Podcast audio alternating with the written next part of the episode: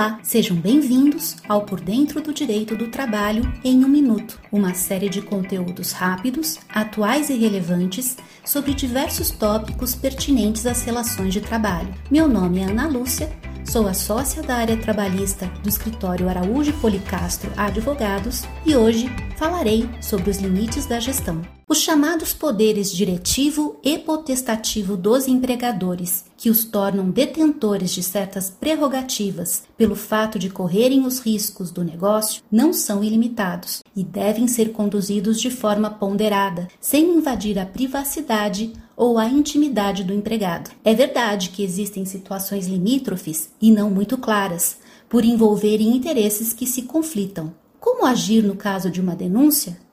É possível fazer diligências nas estações de trabalho de empregados por pertencerem à empregadora? Até que ponto a área comercial pode ir para incentivar seus colaboradores sem expô-los a situações vexatórias? São perguntas que podem ter respostas bem diferentes, a depender do contexto em que se colocam. De toda forma, existe um senso comum, que deve servir de racional na tomada das decisões mais sensíveis. E, de modo geral, os tribunais trabalhistas não costumam fugir dele ao julgar casos envolvendo pedidos de indenização por danos morais. Lembrando que, apesar da prova dos fatos que embasam a justa causa caberá ao empregador, existem hipóteses que sequer dependem de prova.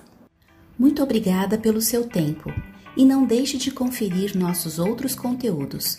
Acesse nosso site www.araújopolicastro.com.br e nos acompanhe nas redes sociais LinkedIn, Facebook e Twitter para conferir outros podcasts da série e para obter mais informações a respeito de assuntos jurídicos relevantes.